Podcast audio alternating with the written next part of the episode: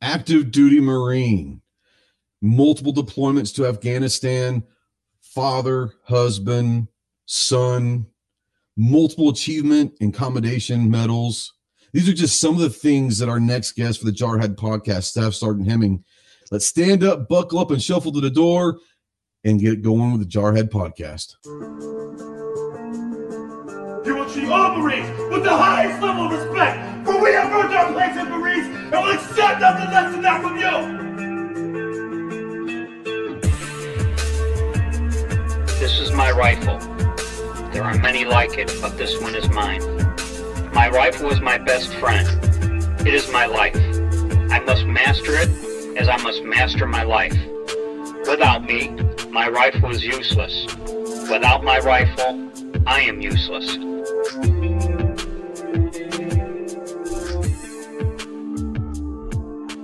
What is going on, all my crayon eaters out there? Welcome to the Jarhead podcast. We are uh, going to have a fun time today with uh, Matthew Hemming, Staff Sergeant Matthew Hemming, and we're going to go through his story and all of that. But before we get going, I do want to mention a couple things. If you're out there and you're a veteran, anyone really, but especially if you're a veteran and you're having some dark times, you're in that hole and you need someone to talk to, first of all, you feel free to reach out to me anytime you want to 24 7, call, text, email, direct message. I cannot give you medical advice, but I sure as hell can maybe be a pretty decent shoulder and an ear to, to listen and talk you through some stuff. If you're looking for someone that can actually point you in the direction of medical advice and all that, don't worry about what you're going to think and your ego. Remember two things. One, you're not alone.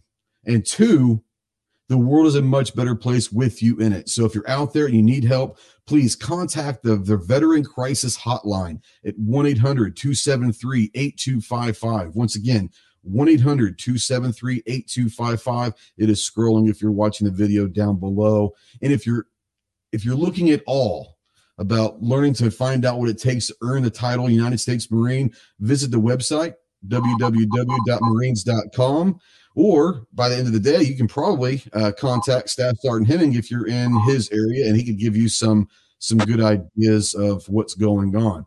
That being said, let's welcome in our guest, Staff Sergeant Matthew Hemming. What's going on, Staff Sergeant? How you doing, bro? I'm doing good. How are you, man? Oh man, just uh, you know, it's it's cold down here. I know it's you're you're up in Ohio, so it's really cold up there. But for Arkansas, it's really cold. We got ice on the ground, but you guys are probably laughing at us, going, "It's just a little bit of snow and ice." We go through that every day. But yeah, it's, it's cold. We're we're iced in right now, so it works out okay. yeah, I feel that it's definitely cold up here as well too. Um, but you know, that's part of the experience being up here in Ohio. Right. So one of the reasons why I reached out to you and wanted to bring you on is you kind of bring a different perspective than most of the people that are going to be on this podcast. Most everyone that's on the podcast or is going to be on the podcast are already out and they're telling the story of what happened. You're still active, and more importantly, you are the front line of the next generation of Marines. You are a recruiter, and we want to kind of get some people some insight on what it what it is to be a recruiter. So, um, you know before we start into the uh, the fun questions if you want to kind of give some people your background and maybe go into what it takes and what it is like being a recruiter in today's especially with covid and all that what it's like being a recruiter right now.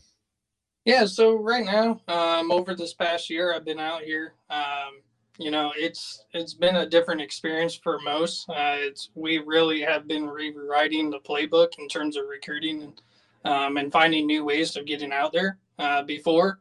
Uh, most of what we did was going into the high schools, being out there in the community, being those influencers out in person, and uh, definitely making that difference in everyone's lives.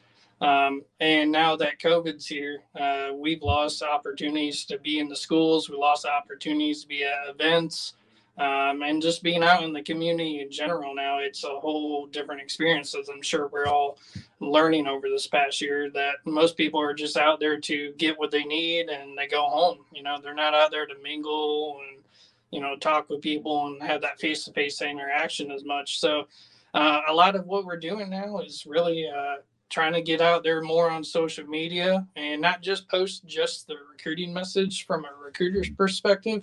It's mostly just hey, this is who I am. You know, my name's Matthew Hemming. I'm a normal guy just like you.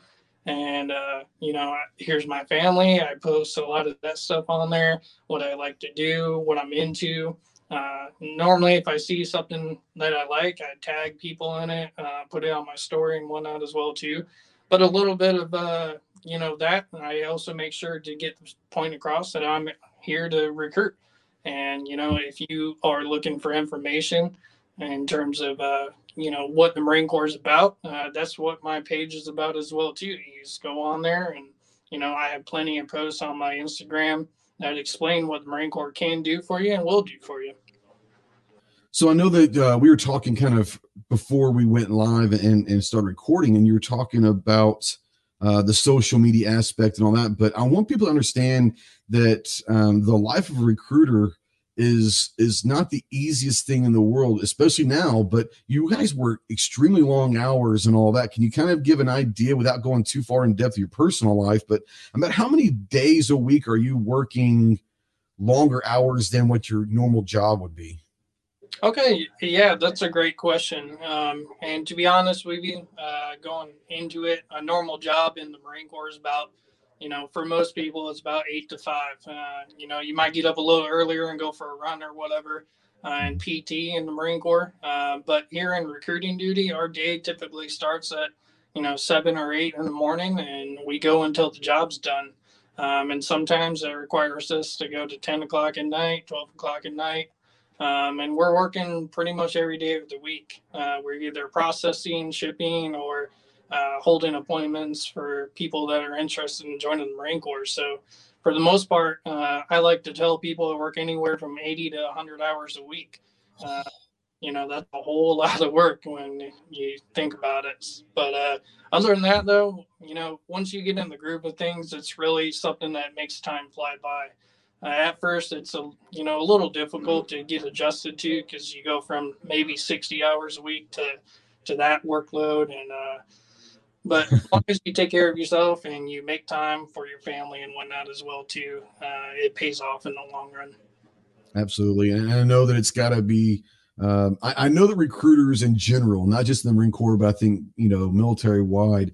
If something goes wrong with someone in their career, the first thing they do is my recruiter did this and my recruiter said that. So you've got a lot of pressure on there but you know you are you are basically the representative of the marine corps in your area to the civilians that not not just the people that we're looking to get to join but their families their friends. Uh, because i'm assuming that you might be talking to john smith about joining the Marine Corps. He may not be interested, but his buddy hears a conversation. So you have to kind of have that public face, and you are representing the Marine Corps as a whole to your community. And there's a lot of pressure in that I'm assuming. Oh, yes, for sure. Um, you know, everything we do in our local community, we're only, you know, a couple Marines around this area, and uh, there's no major Marine Corps base around here. So, you know, a lot of people around here are very patriotic for the most part in uh, central Ohio, but, uh, you know, uh, there's definitely that aspect to those things of pressure, uh, making sure you're always doing the right thing.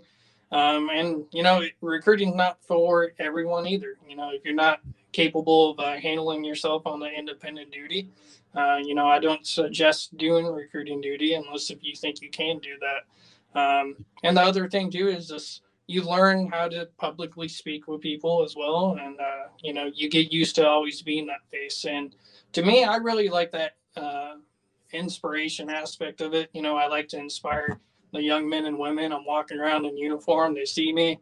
Uh, they might not know i'm in the marines until i tell them because i do get accused that i'm in the army a lot. And you know i like the education aspect of things. You know it's it's nice to be able to show people what a marine looks like and you know, yeah. hopefully make a difference. Well, I think that uh, the one thing that we have over the other branches is is you're wearing them right now. We've got the blues, mm-hmm. and the blues stand out. I mean, I know that most people, even from other branches, I've even said, "Man, you guys have the greatest dress uniform in the world." And so it does help. The blues are you stand out in a crowd for sure. That's for sure. And uh, they are sharp looking um, and all that. But yeah, um, having that persona because you know I, I think the biggest thing that uh, most kids I remember when I was thinking about joining is you hear and you you hear all these things about the Marine Corps about the, the fiercest fighting force in the world. And, and, and a lot of and all of that stuff is true. But like you said there is a human element to every marine. And you know they want you at that peak performance when you're ready to go down range but most of our time is training and, and downtime and you've got to be able to figure out how to manage a family and all that. So it is nice i think for people to see that we you know we are normal people. We have families we have kids and wives and we coach softball and soccer and basketball and all that other stuff that that goes into being a real human being that you know you're not just this robot all the time. So i think that that is very important for the recruiters to maybe help people understand that we're normal people as well. I think you brought that up earlier as well. Yes, sir. All right, so let's jump into the fun stuff. Um, we, we've got a list of questions that we, you know from our viewers and all of that that they've kind of said over the time what they'd like to hear background and, and all that. So uh, for me, the, the first question that I want to ask you is this: What motivated you to join the Marine Corps? Now that you're motivating other people, but what motivated you? What was your story as to why you joined the Marine Corps? You know, for me, what motivated me was uh, I went straight into college uh, out of high school, uh, mainly because my mother was uh, concerned about, um, you know, the war going on back in 2007 when I graduated high school. You know, Iraq, Afghanistan was still very big thing. Um, but, you know, I did a whole year in college and uh, I didn't really like it. It wasn't for me type of deal. And uh, I realized I'm not about that life. And, I think a big part of me always wanted to be a United States Marine or always wanted to be in the military of some aspect of things. So, uh, you know, going forward, what motivated me was circumstances, I would say, for the most part. Uh, I was working full time, going to school full time, and I just didn't like that life. And I wanted to make that change. And what I mean by the change, uh, you know, I mainly mean I wanted to be challenged. I wanted to learn how to live life but not only that, I came from a very small town, so I wanted to see what life was all about. And uh, you know, when it comes down to choosing the Marines over any of the other branches, it was really, uh, you know, I saw a poster going down the road one day. I was having a bad day, and it happened to be a Marine on that poster, and I was like, you know what, today's the day. And, you know, I walked in the office, and a couple weeks later, I was at San Diego, uh, you know, boot camp, and on, on the yellow footprints, man. on the yellow footprints. So that kind of goes into the next question. Before we, are going to talk a little bit about boot camp, but um, for a lot of people, it was the yellow footprints or it was the initial shock and awe of going into receiving. Do you remember um, that oh crap moment? Like it became real to you, like I'm here. It, was it getting on a plane or when was that moment? Everyone has one, but when was that moment for you of like, oh, there's no going back. I'm here now.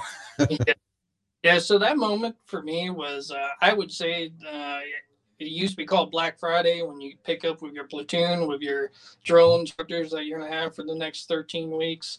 Um, and the oh crap moment was when I was getting yelled at by my uh, kill hat, they called it back then, um, for him slipping on the uh, sunblock that I had on the floor after we dumped all of our bags out. He slipped, and as he's falling down, he's knife handed me and yelling at me for you know being uh, in the wrong. And uh, that's the first time I ever got yelled at for someone else falling down. So that was my oh man, here I am moment. And you know, after that, you know, the rest is history for the most part. You know.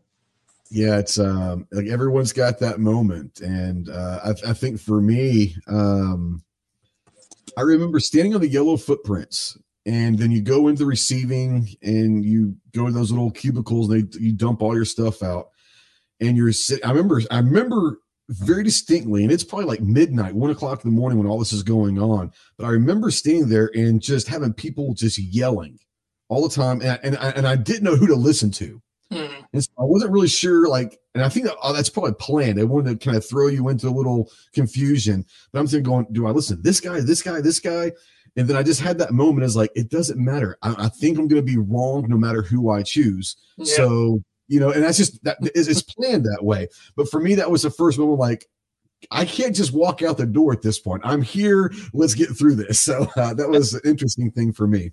I feel you. Um, I remember. Oh, yeah. So, speaking of boot camp, you know, once you've made that realization it's happened, you get the next 13 weeks to basically transform you from a nasty civilian into a Marine. Um, and people don't realize what they literally break you down and build you up. And how they do it in just 13 weeks is pretty amazing. But is there one story um, that you can tell or whatever? But is there one story that kind of sums boot camp up for you? Like something you remember, you'll always remember, like this is what boot camp is to me? Yeah, so the biggest story from boot camp that I have is probably, um, to be honest with you, it was during the Crucible. Uh, our I was lucky enough to be with my senior drill instructor uh, in our little group during the Crucible time frame, which is that three day event, little sleep, little food, um, and he was all about the hard life, like this eat all of our MREs uh, right away, and uh, we're not going to get any sleep. We're going to be the best group out here, and uh, you know, for me, that was the hardest time because by that very last day when we're hiking up there in Camp Pendleton, going up that big mountain, uh, you know, I was exhausted. And it the biggest story I remember from that was that's when I was truly challenged and tested uh, to earn that title. But not only that, you know, I never was the most in shape person in boot camp, but I was, you know, that moment going up that mountain, I remember like a lot of people that I thought were, you know, better off than me physically. Uh, you know, they were falling backwards, and I was the one helping motivate them get up and stand up and just make it to the top of this mountain. And uh, when we finally got up there, just getting that orange that we got, that fruit that they gave every recruit up there to help us, you know, hike the rest of the way back down. Uh, that was that best moment of my life during boot camp for the most part, was just that simple orange. And it's those little things in the Marine Corps or in the military in general where you just cherish just a simple orange, which makes it so special. So I didn't have the Crucible when I was in. We didn't have the Crucible back then. So um, you know, we had second phase up at Camp Pendleton, and we basically did basically the same thing. We were out in the field for about 10, 11 straight days um, doing night nav, doing all the stuff, probably and all the other stuff. It just wasn't called the Crucible. The difference is, is what what you guys have, which I wish we did. Um, now we we we humped up the Reaper, and I think overall we did over 50 miles of humping, whatever. Um, but the last part was humping up and down the Reaper. We called it a different name. Um, but yeah, but I understand that you guys at the end of the Crucible, you guys have a ceremony where you receive your your EGAs and uh, we, we, didn't get that. We received them on the Sunday prior to graduation. We had family day, and we had to give them back that night. And then got them the final time. We had a little in in the squad bay, a little ceremony the Thursday night prior to the Friday graduation. We actually received them for good. But I, I would imagine with all the stuff that goes along with the Crucible and then at the end of it, like you said, not just receiving the orange, but at the end of it, you're receiving your Eagle Globe and Anchor, which basically means you're a Marine at this point. You've you've earned that title. I wish we had something like that. That would have been really, really cool. So can you kind of tell someone right now and it's out there what the emotions are and, and what the feeling is as going through that crucible and going through that that that hell of three months, and then all of a sudden your senior drill instructor, your drill instructor, your company commander, whoever it is, puts that EGA in your hand and calls you Marine for the first time. I imagine that's pretty emotional, is it not? Oh yes, yes, exactly. Um, and that's something we always talk about as recruiters as well too. Is that moment was is probably still the most powerful moment in my life for the most part, short of my kids being born and welcoming them into the world.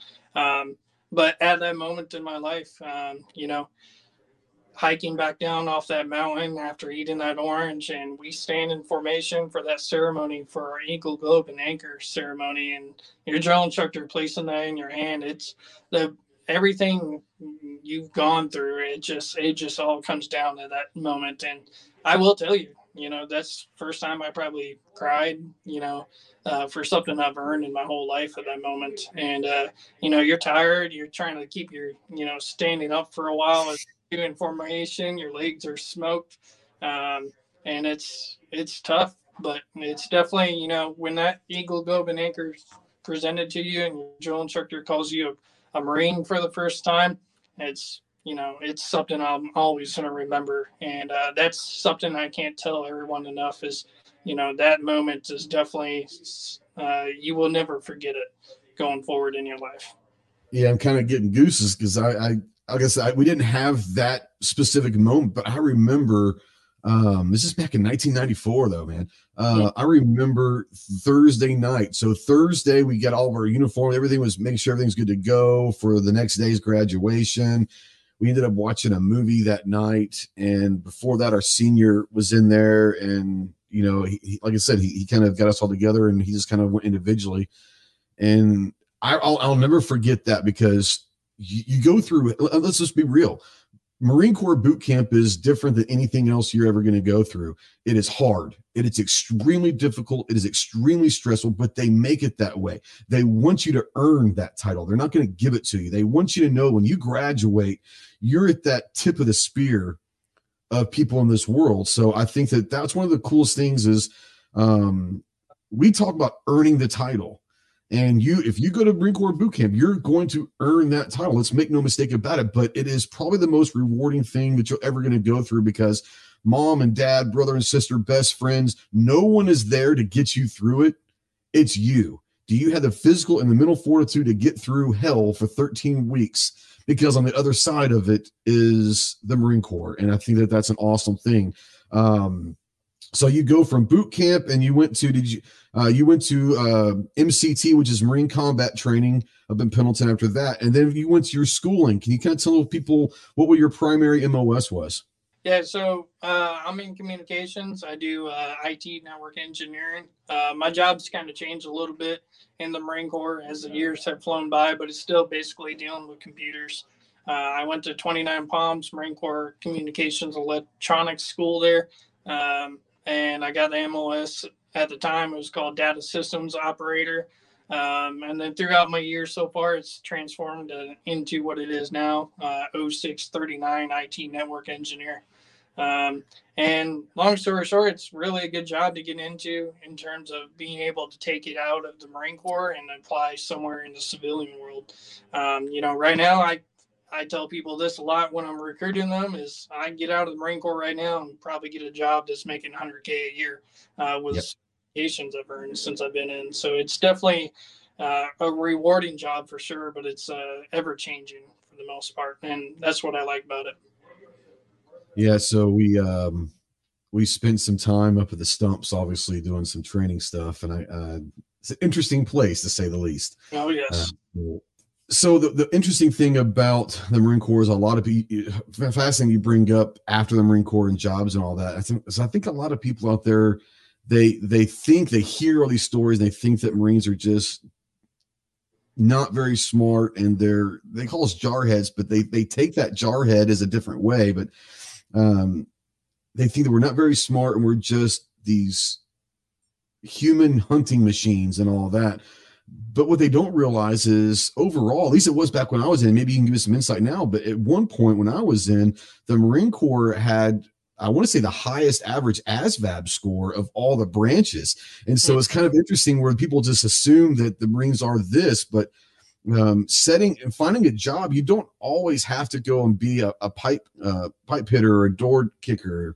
It's there's a lot of different things that happen in the Marine Corps that can set you up in civilian life because you're going to get trained by the best. And you, you know, you're called, you can go to tech school out in the civilian world. You go to an MOS school and you're going to be trained by the best. When you get done with your service, like you said, you're going to be set up. You have the possibility of being set up with a really, really good job. So when you talk to recruits and you talk to people that are interested in the Marine Corps, do most people ask you more about the jobs like or are they like, hey, am I going to go overseas or deployed? When am I going to get a gun? Like, what's the first couple questions that most people are going to ask you uh, when you speak to them as a recruiter?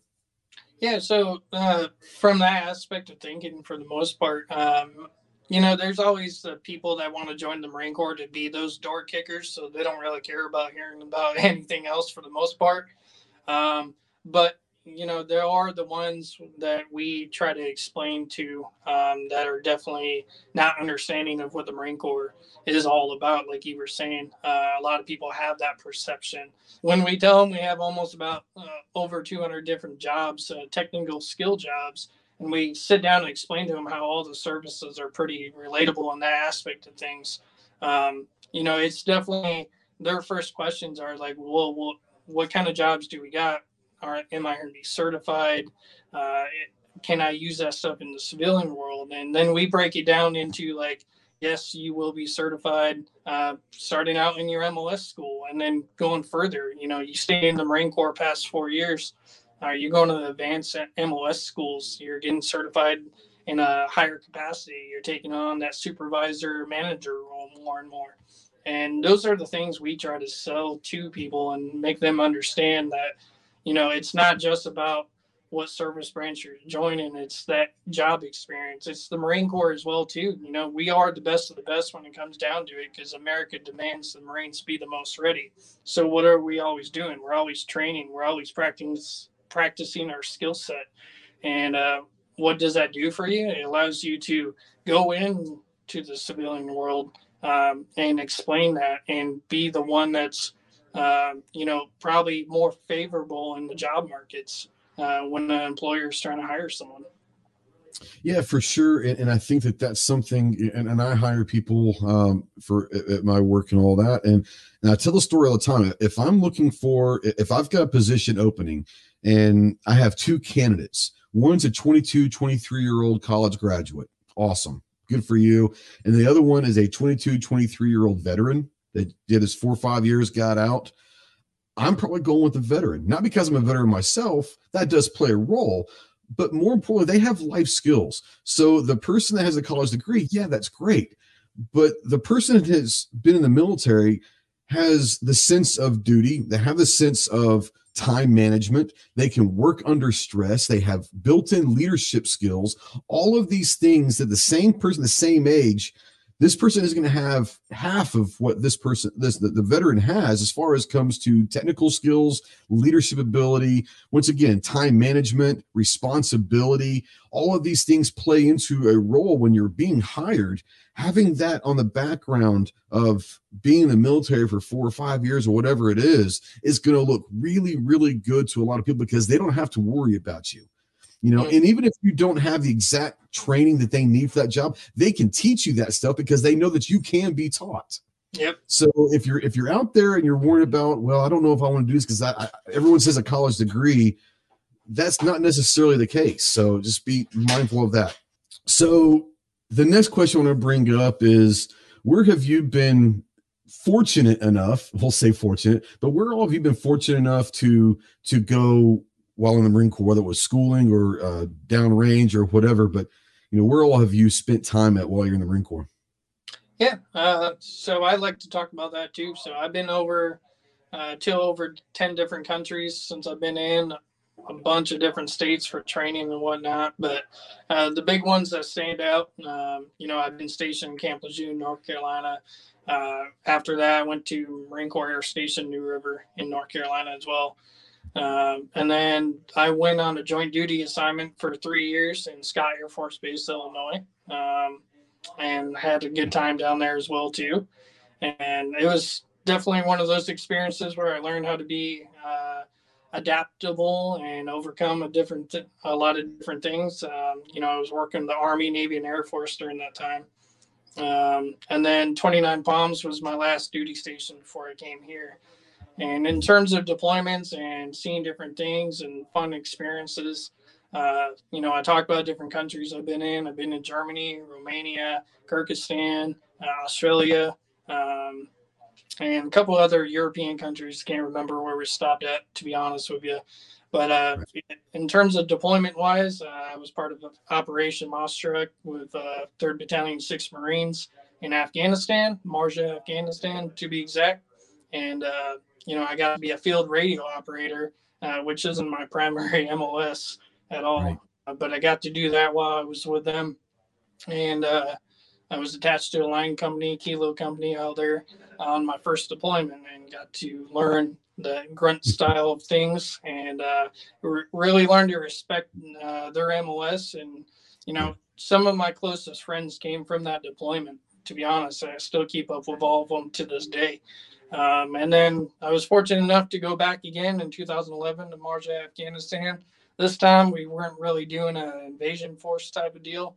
Uh, it was more of a holding operation where we're just keeping security and helping the Afghan National Police and Army out and make sure they can, you know, fully take over. Um, and then after that, for the most part, I haven't been deployed again for a long time. Uh, I've been to different training areas for the most part. But uh, yeah, going forward, it's just going throughout my career now. I've been doing mostly the garrison life now, and uh, you know I do miss going out there and doing some of the funner things when I was younger. Yeah, that's that's one of the things where uh, you know I, I, get people all the time asking where I've been, kind of some of the training and stuff that we did, and and you look back and you look at all the stuff that we did, especially in training, you're like, man, we did some really cool stuff, and, and you you know what people don't realize is 99% of the world is not going to be able to experience that stuff. And being being a Marine is you're going to have your primary MOS, but as you found out, first and foremost, every Marine is a rifleman. So more importantly than your MOS is you're a Marine first. So you, there's a lot of things you're going to get to do, whether it's fast roping out of helicopters or you know whatever you're going to do. Uh, one of the coolest things I ever did was SPIE rigging. I'm terrified of heights.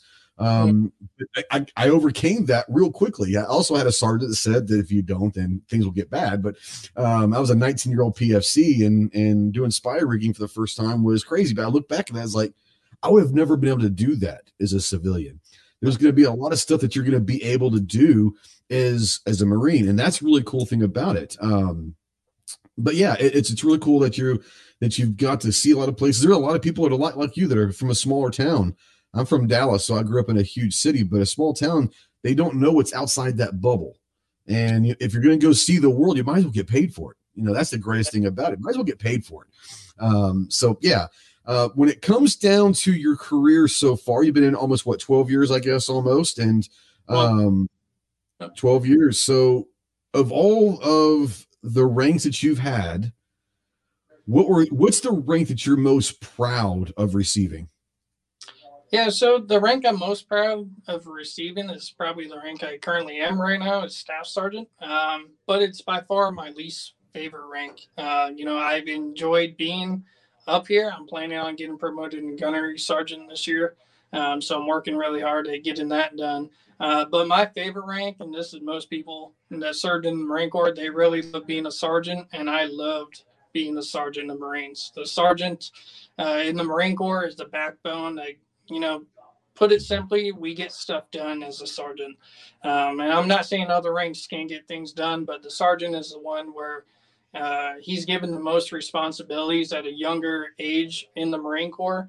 Um, you know, you might be a senior sergeant and you know you have more experience, but when you're a young sergeant, you're really learning and you're really uh, adapting and overcoming and helping and guiding and mentoring your marines beneath you as well too so uh, and what people don't really fully understand all the time either for me uh, what i loved the most about it was we are really the buffer zone between the senior uh, staff non-commissioned officers and the junior marines in the marine corps um, you know we get the mission we get the assignment and you know we find our way to make sure it gets done and long as the mission's completed and we're keeping that a priority and taking care of everyone above and below us, you know, that's really where you get the most gratification out of it.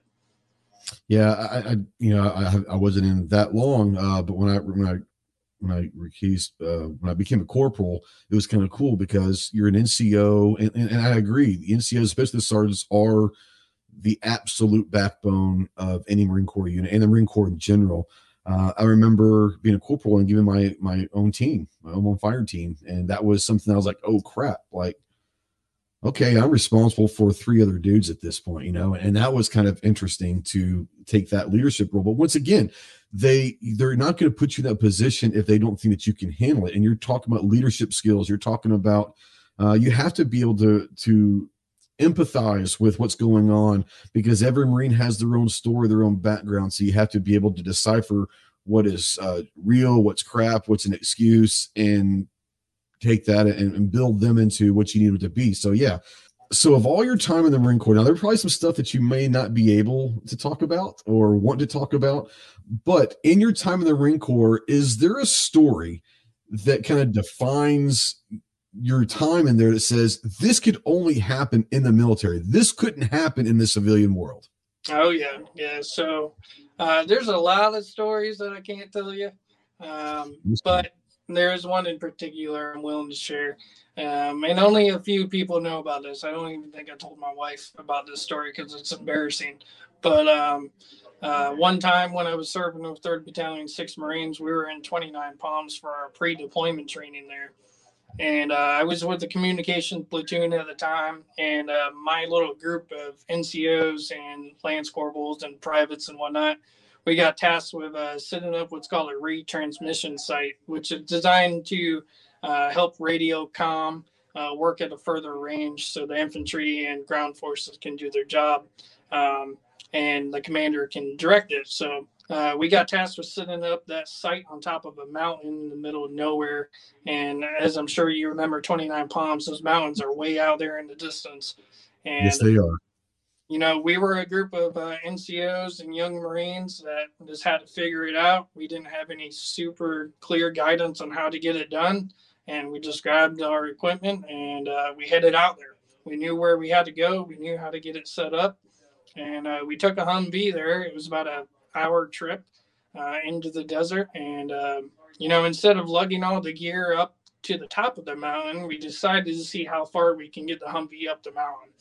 And, uh, you know, it, in hindsight now, uh, we kind of wish we didn't do that. But uh, on our trip up the mountain, we got the Humvee stuck in a really big crater that was in the mountain.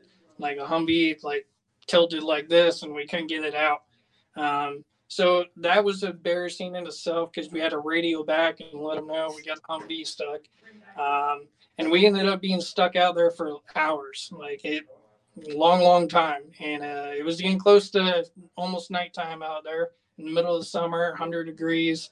Um, and uh, I really had to use the bathroom. And uh, well, I trotted off into the distance uh, to go use the bathroom. And uh, I happened to step on a bunch of killer bees that were out there and really make them angry with me. And I'm pants down, getting stung. And, uh, you know, here I am running back to the Humvee with you know, pants around my ankles, trying to pull them up, and I'm getting stung all over the place. And uh, yeah, that's that's definitely one of those stories where only in the military can you be in the middle of nowhere. And uh, oh, mind you, I'm wearing full combat gear as well too. So sure. Kevlar helmet, flak jacket, and everything. And yeah, it was. At least you in your MOPP gear. At least you weren't in MOPP gear because that would be even worse.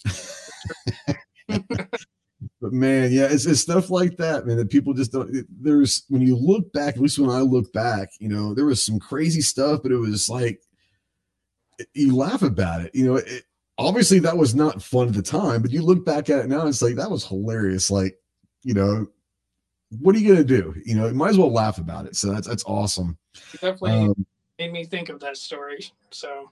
Oh yeah, well, or, you'll never forget that. You'll see another hive of killer bees the rest of your life, and you'll remember that. uh, yeah. Never, never again. That's right. That's right. So the next thing I want to talk to you about is um, you're not out yet. Uh, obviously, you're you've you're still in active service, um, but there are a lot of people that are still in that listen to this podcast, and a lot of the questions that I got were they're a little nervous about transitioning into civilian world. Now, you already touched a little bit about having the job training, the certification that will help with jobs, but as a recruiter, you know, and, and you've known people that have transitioned out. Can you give someone any advice to say, hey, you know, when you're getting ready to transition, you know, these are some resources that are there out there to help you or all that? Because there are a lot of people that are nervous about transitioning out and, and get, becoming a civilian again. Can you give them a little bit of guidance there? Yeah, for sure. Um, so I've helped a lot of Marines transition out uh, during my time in. You know, there's a lot of those Marines I only do four years and they want to get out and move on with life. And, you know, I've gotten to experience that quite a bit. Some of my closest friends done that. And uh, some of the biggest advice that I've heard from them um, that I share to a lot of people now is, you know, when you're in the Marine Corps, you really got to make the most of it. And when you see those training opportunities, you see those opportunities to uh, make your resume look better when you get out of the military, take them because it's all about how, uh, what you make of your Marine Corps experience. If you want to have a negative experience, you'll have a negative experience and you won't get anything out of it. But if you're positive and you make the most out of it, you're going to come out of the Marine Corps with things you need to be successful in life. Now, in terms of resources and whatnot, uh, the Marine Corps does have, um, you know, it's a class that we call uh, SEPs and TAPS. Uh, they also call it the trans transition readiness program as well too that you have to attend and they teach you how to you know transition into civilian life as well too um, i know the Military OneSource is really a big helpful thing from what i've been hearing uh, when it comes down to uh, you know different areas that you might need help with in terms of moving and setting up a life again um, and i've heard nothing but good things about the Military OneSource i myself haven't used them yet but you know, it's definitely one of those things. I'm happy that it's out there and it's free, doesn't cost anything.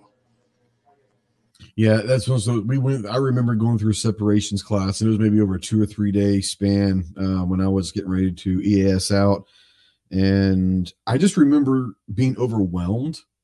Um, they they threw a lot of information at you in a very quick amount of time. So if you are going through those classes and all that, don't be afraid. Uh, don't be like me. I didn't ask questions. There's a lot of stuff that I was like, huh, huh I'll figure it out. Ask questions. That's what they're there for. Um, they're they've got to get you a lot of information, but they'll also take their time and answer questions if you need to. So if you're nervous um, about it, talk to whoever you need to talk to and um, your admin or whatever. They can probably help you set up. I know the VA has I, I work a little bit with the VA now. I'm on a task force with veteran suicide on, on, the national level. We're doing some stuff behind the scenes and trying to cut it from 22. And in the last few years, we've cut it from 22 uh, suicide by veterans a day down to 17. Not saying we did that, but we're doing a lot of stuff. But the VA gets a, a bad rap. Some of it is justified, no doubt about it. Yes. Um, but they are trying. Um, they're trying to do better things. So even if you plan on, if you're transitioning, even if you're not planning on ever using any of your VA benefits, when you get out, find your local VA uh, benefit office and at least go and talk to them. Find out the, they might be able to answer questions that your separations package couldn't give you or whatever.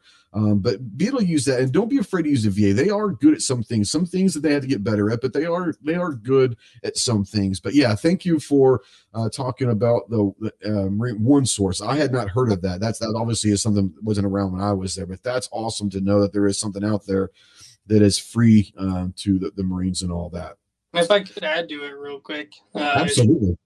The other thing I find the most helpful from what I've been hearing too uh, is just relying on each other. Don't ever forget your Marine Corps family because there's so many of us out there that have started our own businesses like yourself um, that you know they're there for you as well too. And don't be afraid to go on those social media pages uh, that have those groups about marine veterans or whatnot and just i'm on several of them. Absolutely. Yeah i'm on all of them as well too. And you know i'm always offering an active duty perspective of the advice as well. And it's uh it's definitely you know never forget your brothers and sisters. We're always going to be there to help you out. You know that's the, that's the one thing about the marines i think that uh, every branch you know, I, I think if you ask every branch to take everything off to the side and be honest, they'll say two things. One, when it comes right down to it, man for man, power for power, Marine Corps is the best branch out there. As far as a fighting force, there is no doubt that we are the best of the best. Even the Army will say that.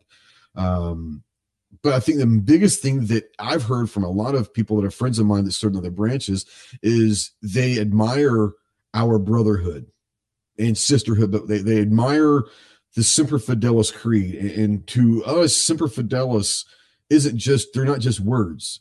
It's, it's always faithful means something. And, and I've been in situations where I've been at a restaurant and a guy was getting ready to get into a fight and literally stood up on top of a table and said, Do the words Semper Fidelis mean anything to anyone in this room?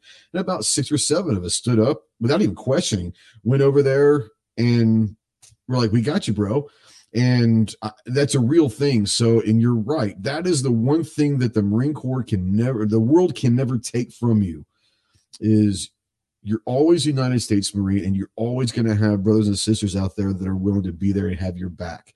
And that is the coolest thing. And, and like I said, I, I know the other branches are very proud, but I think that it's by far it's not even close the pride that the Marines have over the other branches. It's it's a very there's only two hundred thousand of us roughly at a time Mhm. in, in one time. So we're, we're a very small, small group of people, and and um, once again, everyone's a rifleman first, so everyone's gone through the same kind of stuff, whether they're MOS dictated that or not. Everyone's been through combat training. Everyone's been through and embraced the suck, if you will. Um, so yeah, you're right. I love that. Um, so speaking of boot camp, we remember the pit. You know, I- we call the pit. I don't know if you guys call the pit, but the pit was uh, the sandbox outside the squad bay. That if you were going to get thrashed, that's where it was. So what we call the pit here on the podcast is that quick response, rapid word association, and all that. So if you've got a few minutes, we're going to run you through the pit real quick. All right. Let's go for it. All right. Best and worst. MRE. Ooh, uh, best. I would say the chili mac uh, is the best, and the worst is probably the veggie omelet. Like everyone normally agrees with me. Mine was um, the the ham steak, and then we had a tuna with noodles that was not good. But everyone I talked to that was in the 2000s for sure said the veggie omelet was terrible. I'm almost tempted to go try to find like an army surplus store and then see if anyone have a veggie omelet just to try it. But I've heard it's bad. All right, so best and worst place that you've been in the Marine Corps. uh, best place, uh, I would say hands hands down is Camp Lejeune. I really enjoyed my experience out there, um, and maybe it's just the atmosphere and you know the. Uh, you know, I'm not much of a desert California guy, to be honest with you. And then uh, worst place by far is 29 Palms. Uh, that, that base is, you know, it shouldn't even exist, but it does. And uh, you know, I hopefully will never end up back there again. I uh so it's funny. I, I spent my time over at First Rig in Pendleton and then overseas in Okinawa in the third. Um, we had to go to uh, Lejeune for a little bit for two or three weeks at a regional intelligence uh, training command there in Lejeune, and we had to uh, do a little quick thing, get certified on one of the the prick radios or something. I can't remember exactly, but it, we, we were there for a very short amount of time, and maybe it's because we, we were Southern California, you know, Marines and all of that, the Hollywood Marines, if you will. Uh, I did not like Lejeune. Now, a buddy of mine who was with Second Force, um, he was out of, uh, he was at Second SRIG and he was in Lejeune and loved it and hated when they had to come over to the West Coast. So maybe that is one of those things. If you're, if you're primary a West Coast guy, you're going to hate the East Coast. If you're an East Coast guy, you're going to hate the West Coast. But I think we can all agree that the Stumps is the worst place in the world. No doubt about it. Uh, 29 Palms is terrible. Um, yeah, I don't know why they still have that. Maybe because it's free land. I don't know, but that is the worst place ever. And it must be cheap for sure. uh, what was your favorite weapon, or what is your favorite weapon that you have shot thus far in the Marine Corps? Uh, so I went through a mach- machine gunner's course uh, a long time ago when I was a younger Marine, and uh, I really enjoyed just shooting the machine guns because you know you can't really find those in the civilian civilian world very well. Um, you know, some places have them, but you know that's the one opportunity I really enjoyed is uh, I got to shoot the 50 cal uh, machine gun, and you know that it's a fun gun to shoot, and uh, Yes, you get some kind of damage it does. And it's not only that, but it's just you know it's it's definitely something you only get to experience in the military for sure. So, I, I always said the MP5. I have a tie. MP5 was awesome. I loved shooting the MP5. But the Mark 19, I mean, how could you not like a 40 millimeter belt fed, fully automatic grenade launcher? Um, you know, and when most people see the Humvees with turrets, it's either a 50 or it's the Mark 19 on top of those turrets. And uh, but yeah, the machine guns are awesome. The saws. We we didn't use the 249 very much. We used the 240 Bravo a lot, which was a 308 round versus the 556. Um, but but those are fun. I mean, the M6 they're they're all great. So if, if you like shooting really cool guns, um, the Marine Corps is going to be as, as good as anyone to go, and, and everyone's going to get to shoot some of them. Uh, everyone, you know, I think in MCT you shoot the 50, maybe the Mark. I know you shoot the, the 60 for sure in MCT. So yeah, but if you want to join, that, that's awesome. Uh, so now we're going to go into some little different uh, non-military stuff. So Um, who, who's your favorite superhero? so it's cliche for the most part, but I've always uh, loved Captain America for the most part. Um, you know, Captain America is an ordinary guy, small little dude uh, that got superpowers, um, you know, super strength, and uh, you know he stands for everything I think everyone wants to stand for. And you know, I might not love the Marvel movies that much. I'm not a huge fan of them, but I've always enjoyed Captain America, and I used to read comic books growing up as well too. So it was always a good story to read and you know see what he stood for. So, of the two, Marvel or DC? Uh, definitely DC for the most part. Uh, even though Captain America is the Marvel side, I'm also a huge Superman fan. So Superman and Batman are you know right below Captain America for the most part. Yeah, see, I I never read comic books, um, so I, I I watched the movies, and my favorite superhero is Batman, um, because I remember the, the Michael Keaton Batman when I was growing up was an awesome one.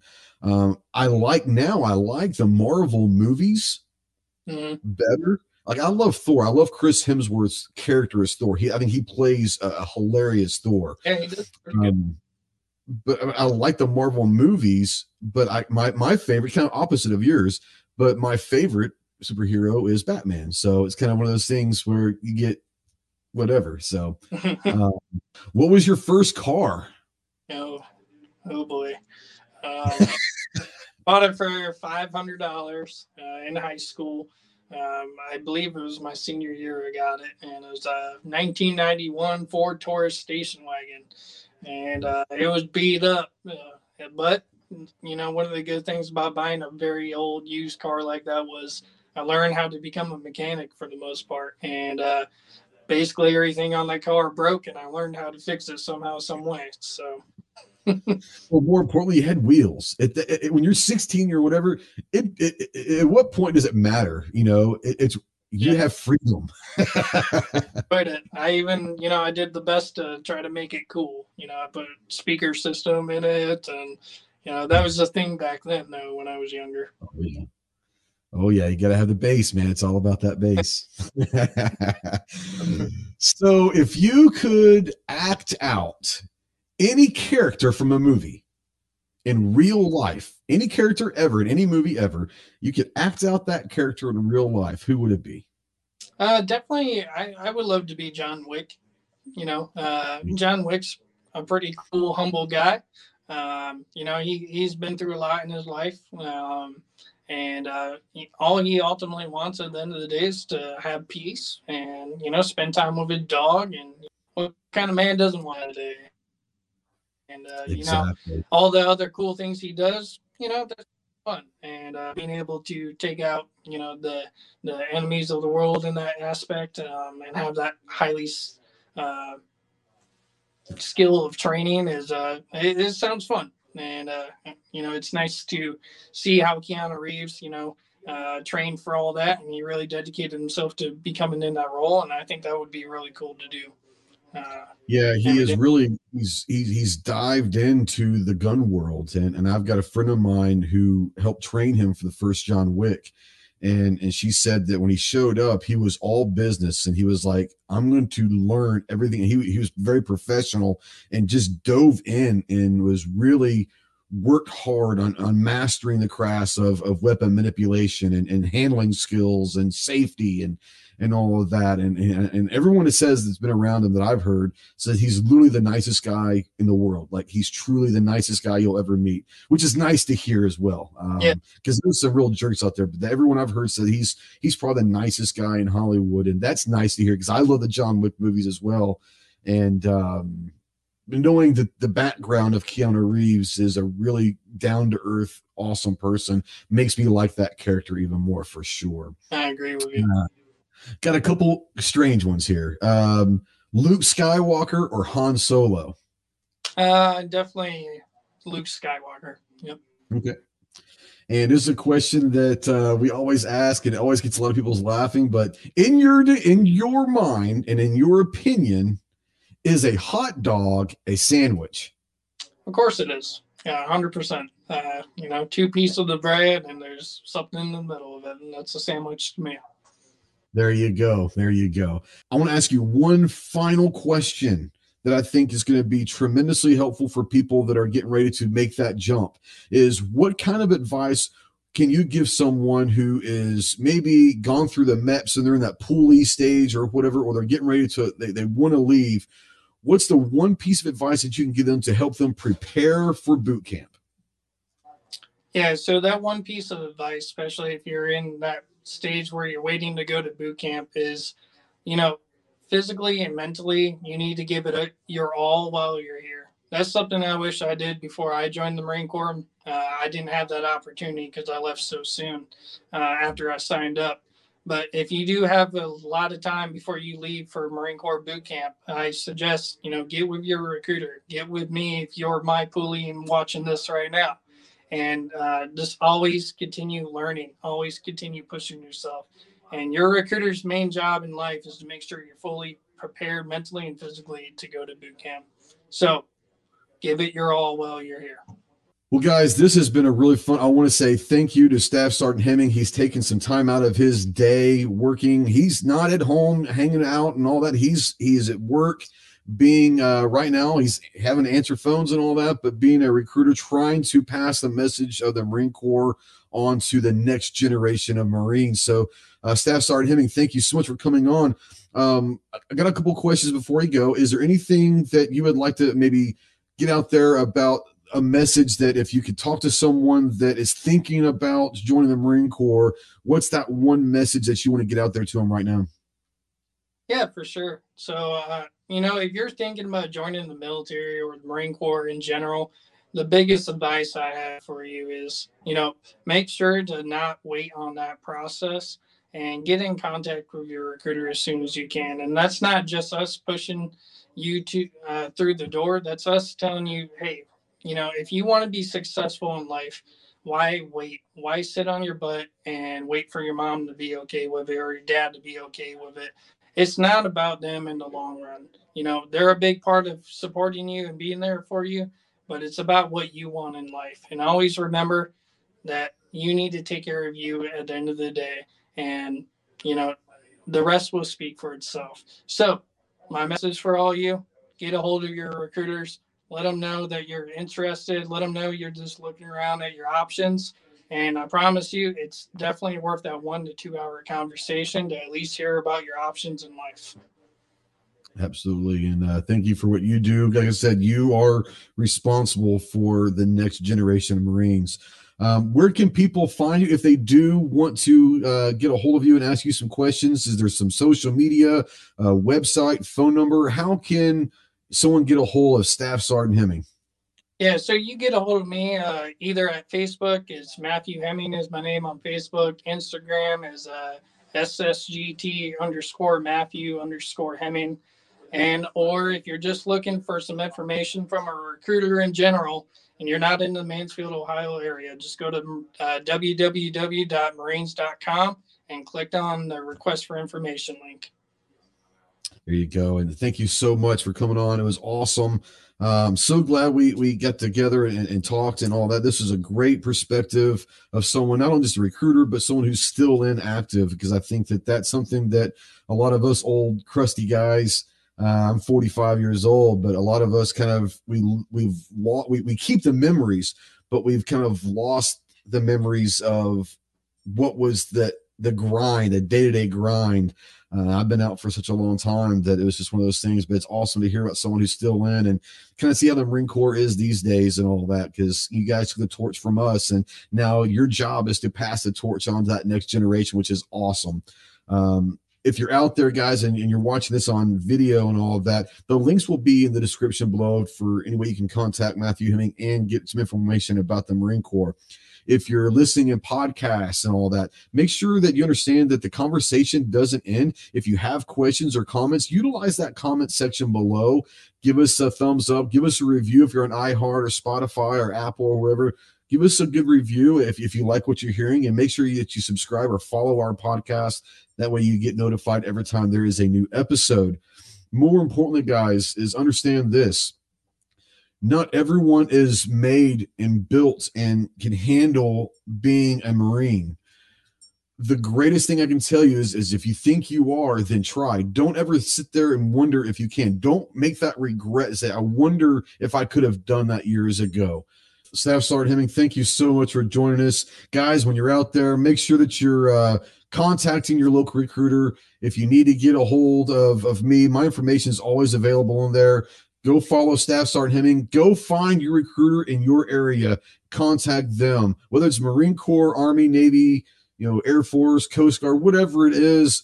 You know, if you're looking to make a difference and take your your life in a new direction, be willing and able to sacrifice some time of your life and go learn a trade, go learn some responsibility, go learn some leadership, and and join the military. And if you really want to push yourself and find out what kind of a human being you really can be, go be a Marine. And we're waiting for you. We're absolutely waiting for you to call your uh, a brother or sister.